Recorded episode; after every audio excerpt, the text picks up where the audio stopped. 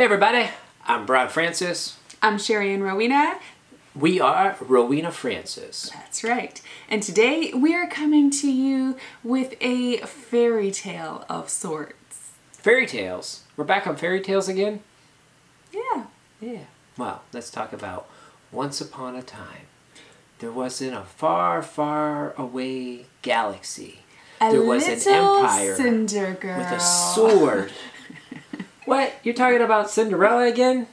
Yes, it's a good story. I don't know how many times I'm going to hear this Cinderella story.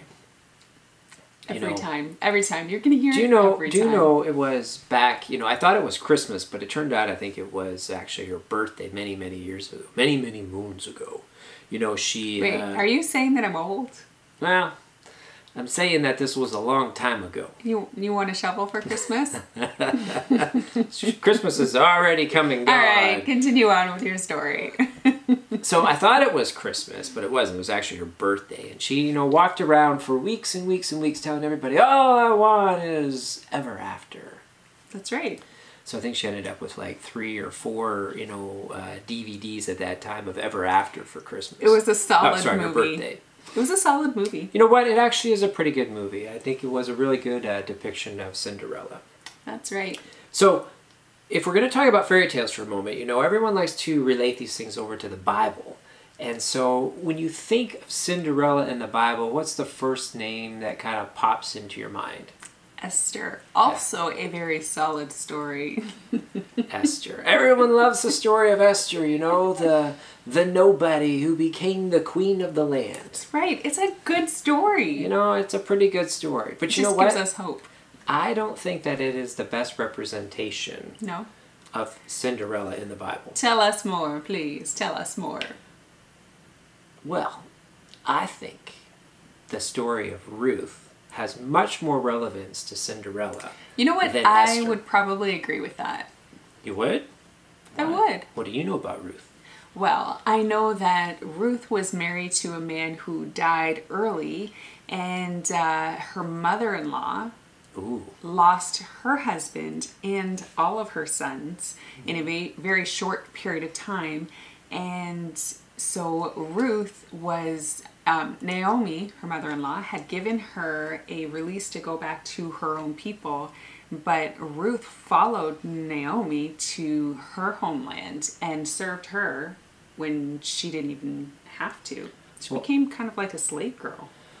Well, yes and no. So there's a few interesting things that I like about this, which is why I think it's more rele- relevant to the Cinderella story. Is I mean, they're talking about her mother-in-law. I mean, your husband dies, your father dies, but you're hanging out with your mother-in-law now for eternity. any woman who after their husband dies decides to move in with their mother-in-law and take care of her for the rest of her life God bless her. that's soul. a good woman yes, and she was a good woman. she was a good woman Absolutely. So I agree with that story. So when it came to slaves, she wasn't a slave though to her mother-in-law. No, she They just came back to a land where they were poor.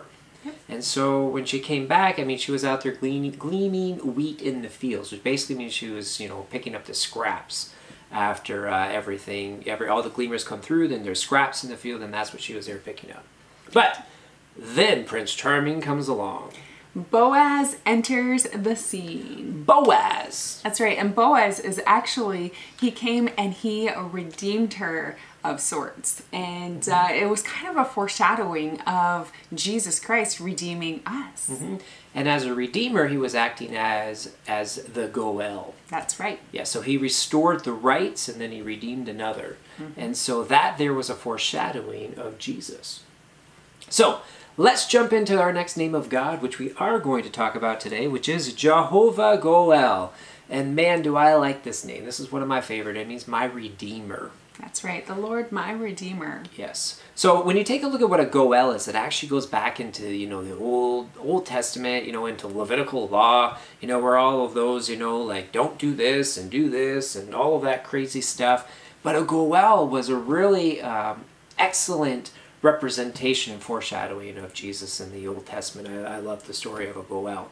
So really, what a goel does is that if somebody was sold, uh, sold into slavery or if they were wronged, etc., then a Goel, which was the firstborn of the family, was able to go and act on that person's behalf and they could redeem them out of slavery or redeem them out of the situation they got in. Or they were the ones who to, were, were to enact justice on that person's behalf as part of the family. That's right. So that there is what a Goel does, and that is what, you know, Boaz did for Ruth, Ruth who became, you know, the mother and the bloodline of Jesus. Jesus. Pretty cool. So the other thing is, is that I, I like about this story is, is that um, as a Goel, there's just there's many many attributes about how we need to be redeemed in our everyday lives. That's right when Adam and Eve sinned in the garden, we know that they brought sin upon everybody. And so we were born into uh, this world with a sinful nature.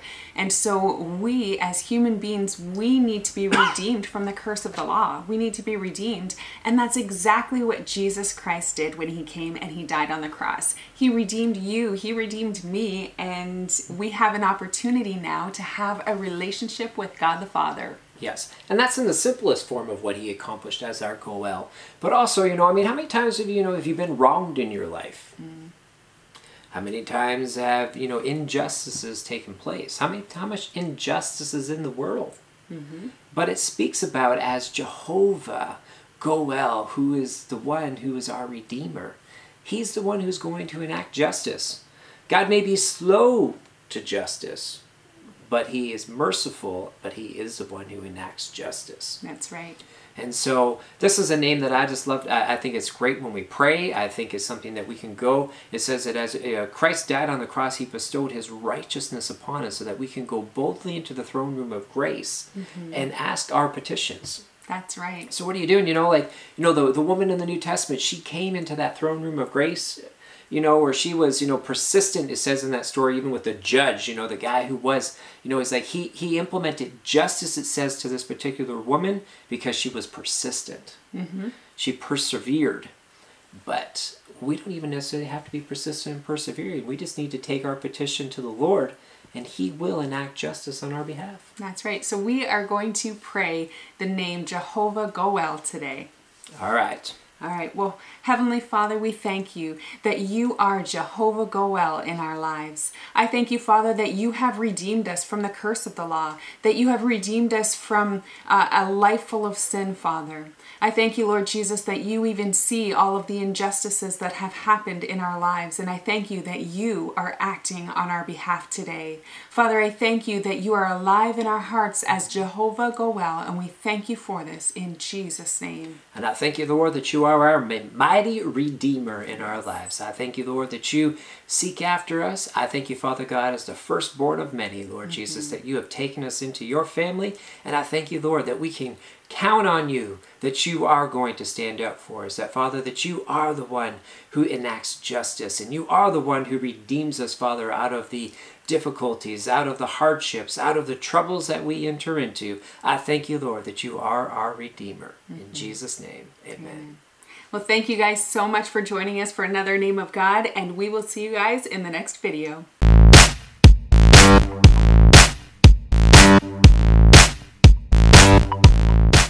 So have a great day. Have a great day.